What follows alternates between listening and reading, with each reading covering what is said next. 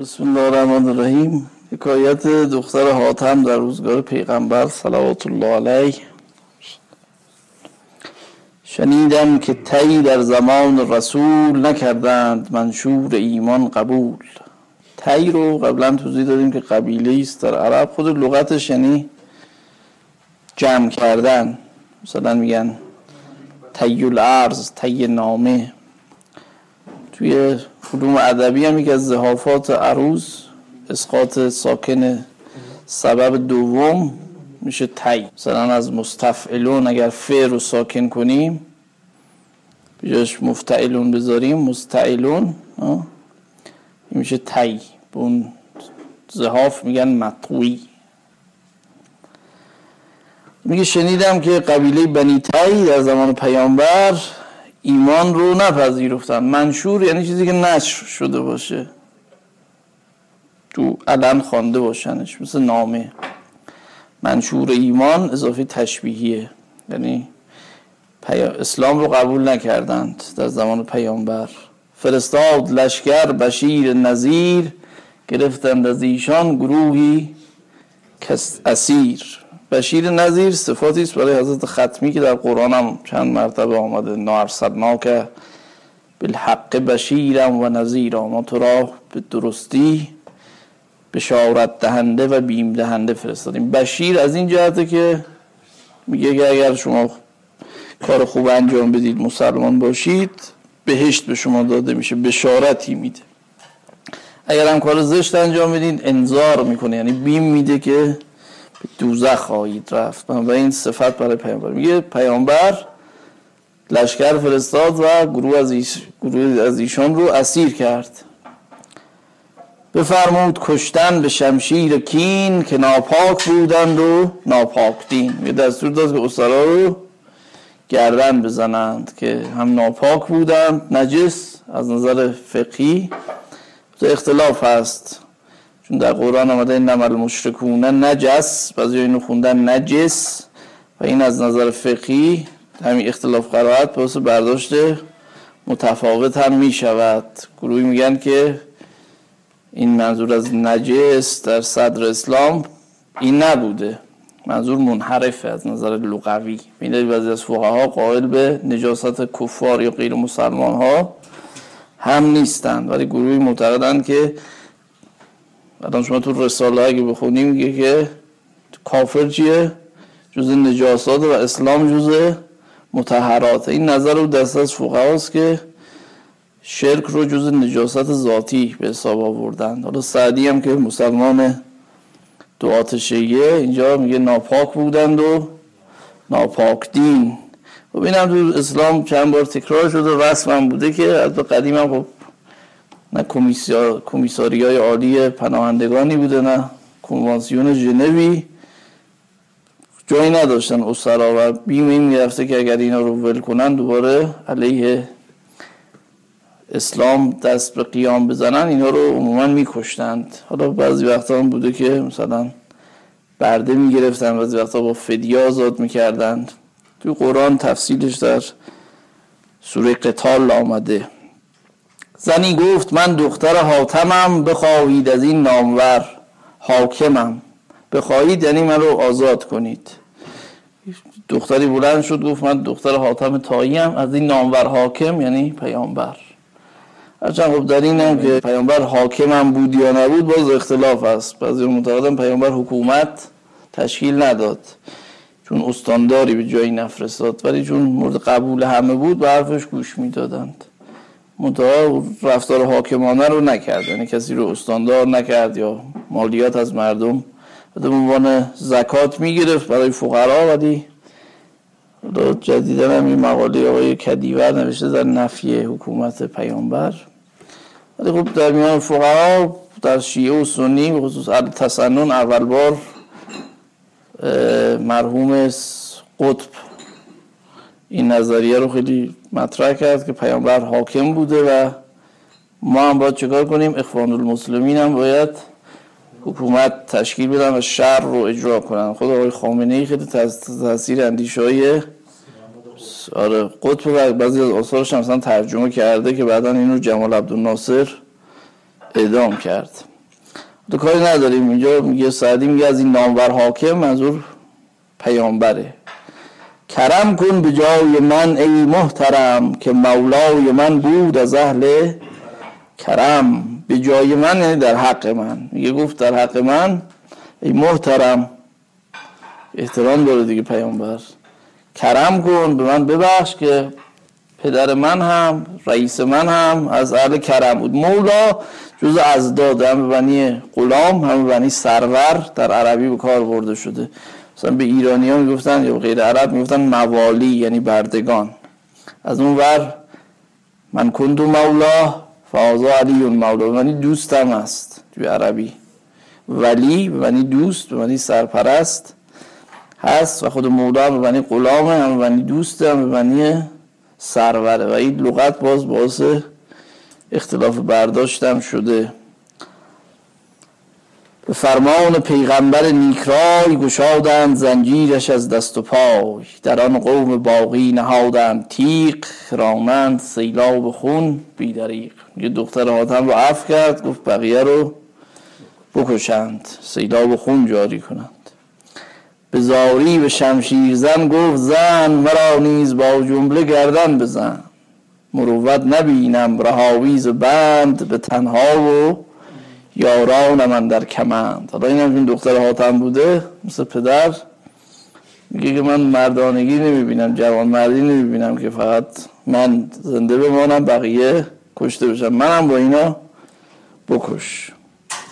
همی گفت و گریان بر اخوان تی به سمع رسول آمد آواز وی.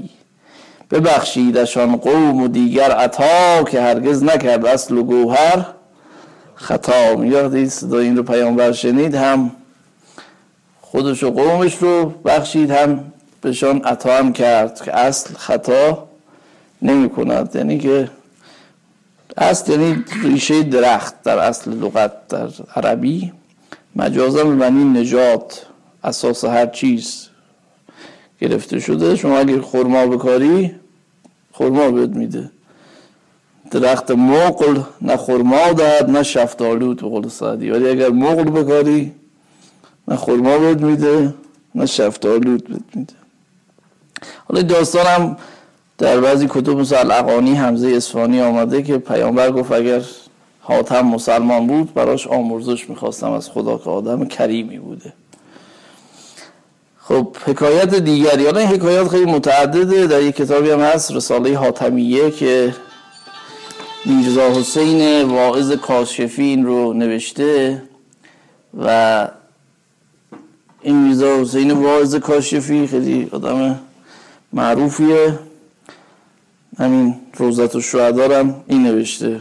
تو همین علوم یه چیزا مثلا کلیلی و دمنه رو ترجمه کرده اسم انوار سوهیلی آره اینا رو مثلا توی فتووت نامه نوشته نمی‌دونم توی بدی کتاب نوشته بدای الاشعار. بدای الافکار فی صنایع الاشعار و از این حرفا. یکی از کتاباش هم داستانای حاتم رو جمع کرده اسم رس... رساله حاتمیه منتشر کرده. یعنی آدم رند مولایی بوده. هم اهل تسنن گفتن سنیه هم شیعیان گفتن چیه؟ شیعه است این دو دکان دو دهنه داشته. یعنی می‌رفته تو اهل تسنن داشته ها. می‌گفته ما سنی هستیم می‌رفته تو شیعه می‌گفته ما شیعه هستیم. رو داستان هم خیلی زیاد ازش نقل شده. معروف میگن تو سبزوار که شیعیان خیلی ناجوری داشته. از قدیم می‌گفتن قوم و سبزوار خیلی شیعه نشین بودن. قزوینی ها خیلی اهل تسنن بودن. آره میگن داشت حرف می‌زد و داستان ابوبکر سبزواری مولانا معروف دیگه. سلطان محمد خارزشاه گفت که اگه یه نفر ابوبکر توی شهر پیدا کنین نمیکشمتان که ببینم از شما از خلفا بدتان نمیاد. مثلا یه آدم معلولی پیدا کردن اسمش ابوبکر بود. آوردن داد. سلطان گفت از این بهتر نداشتین گفت تو سبزوار ابوبکر از این بهتر در نمیاد. آره این داشت حرف می‌زد رو منبر گفت که حدیث انا مدینه العلم و علیون بابها. خدایی داشت میگه که جبرائیل و پیامبر هزار بار نازل شده. بعد یه شیعه پایین گفت خب بر حضرت علی چند بار نازل شده. گفت که اگر بگن نشده اینجا کلک ما می‌کنن. میگن فضیلت حضرت انکار کرد. اگر هم بگم شده میشه دروغ. گفت دو هزار بار. گفتن چرا؟ گفت آخه حضرت علی در مدینه علم بوده. یه بار این در آمده تو اون در رفته بیرون. آدم کلک بازی بوده این. حالا یه حکمت دیگه اینجا سعدی آورده. زبونگاه حاتم یکی پیرمرد طلب ده درم سنگ ده درم سنگ فانید کرد. فانید همون فانیز پانید پانیز در فارسی قند مکرره. قدیم اگر قند رو سه بار صاف می‌کردن سفید میشدش می‌گفتن چی؟ می‌گفتن فانید یا پانیز یا پانید الان تو اسم شیرینی فروشی ها می‌ذارن قند مکرر. و خیلی گران بود. ده درم سنگ هر درم سنگی تقریبا پنج گرمه. بنابراین ده درمش میشه چقدر؟ پنجا گرم. میگه یه نفر از و دستگاه حاتم بونگاه یعنی اون جایی که کسی بونه داشته باشه زندگیش باشه پنجا گرم قند مکرر خواست. خیلی گران بود دیگه. زراوی چنان یاد دارم خبر که پیشش فرستاد تنگی شکر. میگه یه تنگ شکر. تنگ تصمیه بود که زیر شکم اسب میبستن که سفت بشه بار نیفته. چون شما بار روی حیوان بذاری حرکت که بکنه میفته دیگه. با این تصمیه اینو محکم می‌کردن. حالا مجازن چون این لنگه روش میذاشتن با تنگ محکم می‌کردن به یه بار حیوان هم گفتن چی؟ تنگ. بنابراین تنگ شکر مثلا یعنی یه کیسه شکر یه بار قاطر یا اولاق شکر براش. این پنجاه گرم خواسته بود حاتم یه بار حیوان براش شکر فرستاد. زن از خیمه گفتین چه تدبیر بود؟ همان ده درم حاجت پیر بود. خب زنان تو معروف فضولی و مخالفت با تصمیم شوهر گفت مرد حسابی پنجاه گرم خواستی یه لنگ بیچاره هم کردی. شنید این سخن نامبردار تایی بخندید و گفته ای دل آرام هی هی یعنی قبیله. گرو در خور حاجت خیش خواست جوانمردی آل حاتم کجاست؟ یعنی اگر در حد خودش خواست جوانمردی ما کجا رفته؟ حالا سعدی از این قصه به گریز مدهانه می‌زنه به به خاندان ابوبکر سعد زنگی که سعدی معاصر اینها بوده. قبلا در مورد این در مقدمه گلستان به تفصیل سه چهار سال پیش صحبت کردم که سلغوریان فارس یا عطابکان فارس ما چند تا عطابک داشتیم تو تاریخ ایران مثل عطابکان لورستان اینها. اینها غلام تقرل بودند یک سلغرنامی بعد پسر اون مودود این سلسله رو درست کرد تا اواخر قرن شیشم اینا در فارس حکومت داشتن.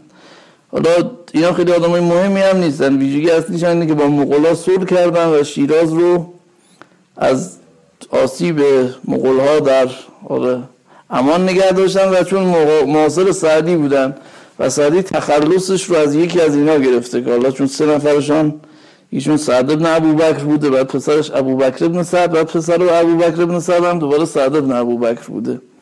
و ایشون ابوبکر ابن سعد زودن در 623 به حکومت رسیده. اعتماد داده علامه محمد قزوینی که این نفر دوم سعدی یعنی از ابوبکر ابن سعد لقبش رو گرفته باشه. چون پدره سعدی موقع خیلی بچه بوده. پسرم سعدی خیلی پیر بوده و چون گلستان رو در 655 خودش گفته دیگه در آن ساعت که ما رو وقت خوش, خوش بود هجرت 56 بود. و گفته و بنابراین به نظر میسه از اون نفر دوم گرفته شده باشه. حالا سعدی خیلی برعکس شعرهای دیگه خیلی بی تکلف متن می‌کنه. و اینجا میگه چهاتم با آزاد مردی دگر ز دوران گیتی نیاید مگر. میگه شاید دیگه در مت در جوانمردی مثل حاتم کسی نبینه. ابوبکر سعدان که دست نوال نهد همتش بر دهان سوال حالا میشه مگر رو عدات استثنام خوند. یعنی مگر ابوبکر سعد آن که دست نوال نهد همتش بر دهان سوال خب سوال یعنی خواستن گدایی. تشبیش کرده به موجودی که دهان داره چون همش هم خواسته است دیگه. میگه اینقدر انسان بزرگواریه که همت این هم تشبیه کرده به آدم دیگه که دست گذاشته رو دهن کی؟ سوال یعنی خواستن یعنی اصلا گدایی مجال خواسته پیدا نمی‌کنه. چون ابو بکر ابن سعد قبل از اینکه کسی چیزی بخواد بهش میده. خیلی بیت زیباست. رعیت پناه ها این الف الف نداست. یعنی ای رعیت پناه. رعیت پناه ها دلت شاد باد به سعیت مسلمانی آباد باد سرفراز زدین سرفراز زدین خاک فرخنده بوم ز اطلت بر اقلیم یونان و روم. میگه این مسلمانی که تو کردی و عدالت اجتماعی رو برقرار کردی این جامعه سیویل سوسایتی ما بر کشور غربی هم ترجیح داره درآمد سرانه مردم این چیزهاش هم خیلی بهتره. بر اقلیم یونان و روم غلبه داره اقلیم. قبلا توضیح دادم گفتم توی کتب جغرافیایی هفت اقلیم قائل بودن. هر کسی هم معتقد بود مرکز جهان کجاست؟ اقلیم خودشه که معمولا اقلیم چهارم بود دیگه. سه تا این ور سه تا اون ایران مثلا اقلیم چهارم. حالا اقلیم ها مختلف نوشتن.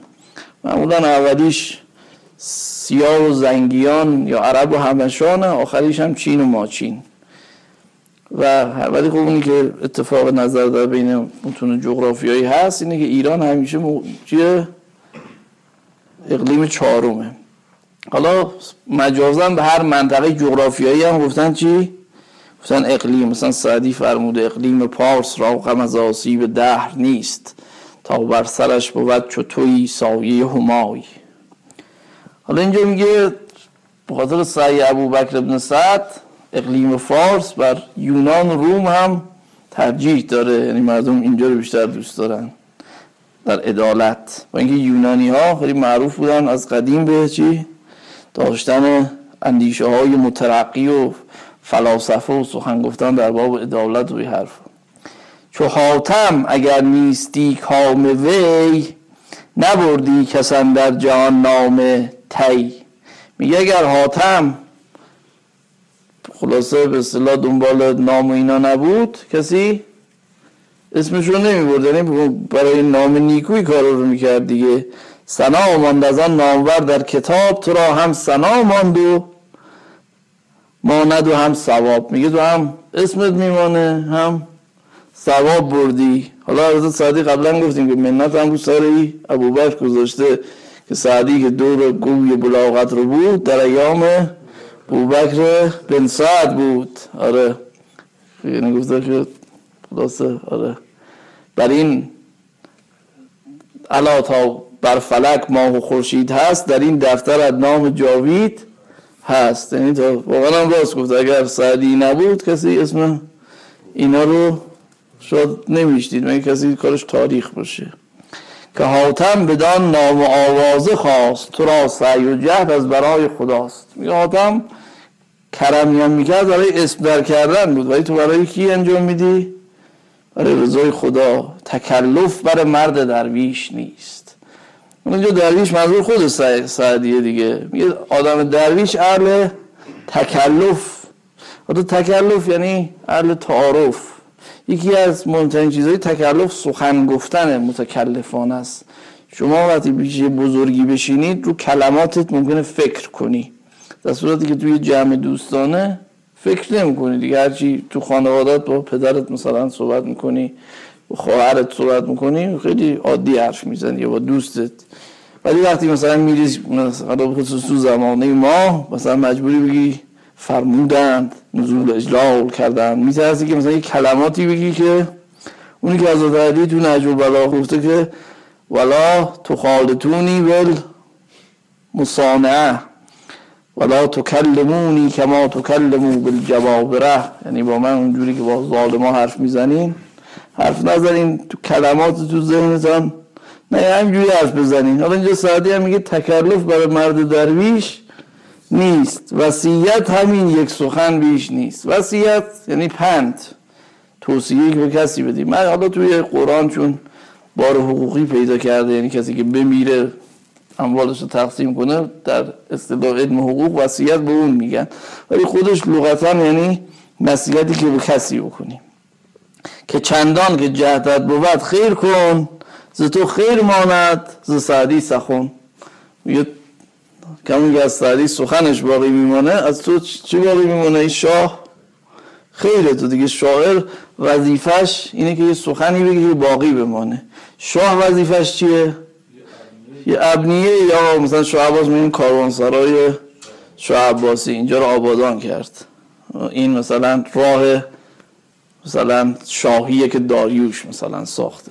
ولی خب از شاه این چیزا میمونه دیگه. شاه نباید کار دیگه بکنه مثلا شاه باید خیر درست کنه خب یکی را خری در گل افتاده بود ز سوداش خون در دل افتاده بود. میگه بنده خدایی خرش افتاده تو گل. خب گل خیلی اگه توش آدم بیفته یا موجودی در آمدن از توش یه خیلی سخته. برای حیواناتی هم که چهار دست و پان دیگه بدتره چون دست تکیهگاهی نداره. دیگه گیر میفته توش. تو عربی هم مثال دادن که الحمار و فی الوحل. فارسی هم میگیم مثلا خر تو گل گیر کردن دیگه در نمیاد. کسی هم تو گیر می‌کرد دیگه خوش کم می‌شد کم کم انرژیش هدر می‌رفت. تو یعقوب لیس خلیفه آب رو که بس اینا سپاش تو گل و اینجوری شکست خورد. آره حالا به فارسی به میگن و حلو میگن خلاب. خر در خلاب راندن که از کار بیهوده کردن دیگه خر نمیشه تو سوارش هم بشی و تنها هم که رابطه خیلی باید سخت. حالا تو خلاب بخوای سوارش هم بشی دیگه. حالا میگه که خرش تو گل گیر کرده بود عصبانی شده بود. سودا رو هفته قبل به تفصیل در باب سودا توضیح دادم دیگه تکرار نمی کنم یعنی دیوانه شده بود. بیابان و باران و سرما و سیل فرو هشته ظلمت بر آفاق زیل. زیل یعنی دامن. میگه شب بیابان بود و شب هم بود و باران هم داشت میبارید سیل هم بود و همه جام تاریک مطلق. حالا اینو تصور کنین. این هم خرش. بارم داره تنها وسیله درآمدش هم این علاقه است. گیرم کرده تو گل هرچی هم می‌زنه خره از دو گل بیرون نمیاد. چه حالی پیدا می‌کنه؟ تنها هست دست تنها هست. میترسه اگه بزنه خره تلف بشه مثلا. همه شب در این قصه تا بامداد. شب تا صبح هم این کار ادامه داده. یعنی باران و تاریکی شب بوده و خرم تو گلگی کرده. این هم زور کرده که خره رو بکشه بیرون. همه شب در این قصه تا بامداد سقط گفت و سقط یعنی دشنام بد و بیراه سقط گفت و نفرین و دشنام داد. دشنام قبلا توضیح دادم. گفتم که دوش یعنی زد. نام یعنی شهرت نیکو بنابراین دشنام یا دشنام میشه چی؟ ضد نام نیکو مثل دشمن که من منه در پهلوی یعنی اندیشه نیک بنابراین دشمن میشه چی؟ ضد اندیشه نیک مثل دژخیم این شین و هم بدل میشن. خب میگه همه شب در این قصه تا بامداد سقط گفتو سقط توی مقدمی گلستان هم تو جدال سعدی و چیز هست میگه آره.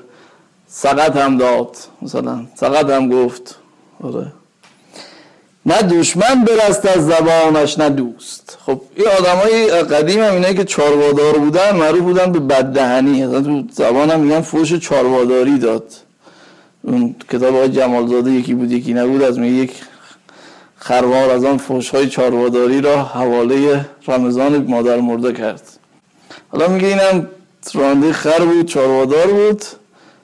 نه دشمن سالم گذاشت نه دوست. یعنی هرچی دهنش آمد حواله دروبر کرد. نه دشمن برست از زبانش نه دوست نه سلطان که این بوم و برزان اوست. قضا را خداوند آن پهندش در آن حال منکر بر او برگذشت. حالا سلطانم این که این نزدیک صبح زور زده بود و خره بیرون نیامده بود و خیس هم شده بود سرمان خورده بود. از اونجا داشت رد می‌شد این هم داشت فوش خوال سلطان می‌کرد. برای حال منکر یعنی حال زشت. منکر یعنی بد. دیدیم میگن امر به معروف نهی از منکر. یعنی یکی از وظایف مسلمان اینه که از بدی نهی بکنه به خوبی دستور بده. اینکه میگن به تو چه؟ تو اسلام اینو ما نداریم. تو اسلام یکی از اصول امر معروف و نهی از منکر. البته خب مراتبی داره دیگه. مثلا مراتب زدنش رو فقها میگن دست حاکمه دیگه. شما نهایتا تا مرحله زبان میگن با زبان لین می‌تونی پیش بری. نه بیش از اون. خب قضا را این یعنی بر از قضا این را همیشه نشانه مفعول نیست. بعضی وقتا به خصوص تو متون قدیم نشانه حرف اضافه است. قضا را یعنی از قضا خداوند آن پهد دشت بر آن حال منکر در آن حال منکر بر او برگذشت. شنید این سخنهای دور از ثواب. ثواب یعنی درستی با صاد شنید این سخنهای دور از ثواب نه صبر شنیدن. نه روی جواب سلطان هم بود دیگه. دوروریاش هم بودن نه تحمل داشت. بالاخره به خواهر مادرش فوش ناموسی حواله کنه. نه در شعنش بود نه بلد هم بود. بالاخره آدمی هم که معدبه حرف رکیک. نمی‌تونه بگه حالا سلطان با یه خرکداری مثلا دن به دن بشه بگه فلان فلان مادر خودت مثلا مردی که. اینجوری نمی‌شد. یعنی نه می‌شد تحمل کنه نمی‌شد جواب بداره به چشم سیاست در او بنگریست که سودای این بر من از بحر چیست؟ یه سیاست. معنی اصلیش قبلا توضیح دادم. سایس یعنی کسی که اسب رو رام کنه مثل رایز هر دو به معنیه. اسب رام کردن کار سختی بود دیگه. اسب تا بچه هست کسی بهش دهنه و اینا نمی‌زنه چون آسیب می‌بینه میگن رشدش ناقص میشه. وقتی که بزرگ بشه میان دهنه بهش می‌زنن. این هم خب پا نمیده به هر کسی.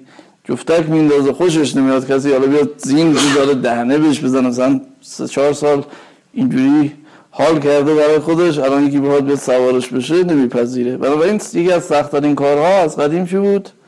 رام کردن اسب بود که بپذیره دهنه بهش بزنی سوارش بشی. بلیره یه تکنیک هایی داشت. حالا حیوانات هم مثل انسان ها متفاوتن دیگه. یکی عصبانی تره یکی خوش اخلاق تره یکی با تشویق یکی اصلا سیاست یعنی یعنی اون کسی که اسب رو رام می‌کنه گاهی تنبیهش کنه گاهی هویجی مثلا بهش بده. سیاست مدارم هنرش تو اینه که مردم رو با تشویق و تنبیه تحت کنترل خودش در بیاره. این لغاتی که تو عربی به کار رفته خیلی دقیقه. حالا میگه اینم به چشم سیاست در او بنگریست. که این مردگی پدر سوخته این نصف شب چه از جان خواهر مادر ما می‌خواد که فوش داره خیرات حوالشون می‌کنه؟ یکی گفت شاه به تیغش بزن. ز روی زمین بیخ عمرش بکن. آقای بادم جان دور قابچینای سلطانم. سری میگن که این ادام باید گردد. شاه ها یعنی ای شاه. این الف الف نداست. گفت زروی زمین بیخ عمرش بکن. که نگذاشت. کس را نه دختر نه زن. یعنی به خواهر مادر ایش رحم نکرد. نگه کرد سلطان عالی محل. خودش در بلا دید و خر در وحل. نگه کرد سلطان عالی محل. خودش در بلا دید و خر در وحل. سلطان نگاه کردید بنده خدا خرکتار خره تو گل کرده. باران هم میاد بیابان سخت. اینم سردش شده و تا صبحم با خره بر رفته. حالشو در کرد. ببخشود بر حال مسکین مرد. فرو خورد خشم سخنهای سرد. او سخنان سردی که او بهش گفت سخن سرد مقابل سخن گرم. سخن گرم یعنی سخنی که شما رو دوست دارید خوشتون میاد غلامان کلمات هم که آتش افروزد قول حافظ. مقابلش میشه سخن سرد. فوش. مسخره کردن هر چی هر چیزی که در طبع انسان اثر منفی بذاره دیگه. بهش میگن سخن سرد. میگه خشمش رو فرو خورد. حالا اونم شاههای قدیم که مطلق الانان بودن از آن زرش داد و اسب و قبا پوستین میگه هم پول بهش داد همین اسب بهش داد هم تنش هم میدرزید دیگه. قبا پوستینی هم داد بپوشه. چه نیکو بود مهر در وقت کین. در وقت خشم مهر و محبت بخشش خوبه. یکی گفتش ای پیر بی عقل و هوش عجب رستی از قتل. گفتا خموش. میگه حالا یکی از اطرافیانم که دوست داشت چند رای چنار حوالش کرده بود گفت که خوب در رفتی ها ولی باید میکشتت سلطان. گفت عجب در رفتی. گفت ساکت. اگر من بنالیدم از درد خیش و انعام فرمود در خورد خیش. می‌گفت اگر من از درد خودم نالیدم اینم در بزرگی خودش انعام کرد نشان داد. میگه من از کوزه همان برون تراوت که در اوست حال متکلم از کلامش پیداست. از کوزه همان برون تراوت که در اوست بدی را بدی. سهل باشد جزا یا بیتای بسیار معروف سعدیه اگر مردی احسن الی من اصاب یعنی آدم بدی رو بدی جواب بده خیلی ساده است. بدی را بدی سهل باشد جزا. یکی به شما بدی کرده شما بدیش رو این تو قرآن هم هست جزا و سیعت سیعتون مثلها. ولی یه جور دیگه قرآن هست که اونی که بتواند چکار کند بدی رو با خوبی در واقع جواب بده. یعنی این خیلی خوب تره دیگه. فمن عفا و اصلحه. یا من چای متعددی در قرآن هست که خدا دوست دارید شما رو ببخشه شما هم ببخشین. و دیگه کار به قول خواجه عبدالله انصاری بدی را بدی کردن سکساری است. نیکی را نیکی کردن خرکاری است. بدی را خوبی کردن کار عبدالله و انصاری است. حالا این حدیث پیامبره. احسن الی من اساء الیک یعنی به کسی که به تو بدی کرد تو خوبی کن احسن یعنی امر به خوبی حالا میگه بدی را بدی سهل باشد جزا اگر مردی احسن الی من اسا اگر مرد هستی به کسی که به تو بدی کرد و این کار خیلی سختی. حالا اینجا سعدی رو از زبان حاکم باز نقل می‌کنه که بگه حاکم اگر این کارو بکنه خیلی امتیاز بیشتره چون قدرت هم داره دیگه. شما بقول او حرف طرف گوش می‌داد و بیخ او طرف می‌کند. آره کسی هم جلوشو نمی‌گیره ولی حاکم اگر سه صدر به ورزه خیلی مهمتره تا اینکه از قدرتش بدتر سو استفاده کنه و دمار از روزگار مردم در بیاره اینجا سعدی تعمدن این داستان رو برای حاکم میگه که ابوبکر و سایر حکام رو تشویق کنه به اینکه اینجوری رفتار کنن. مثلا افراد رو بیهوده نکش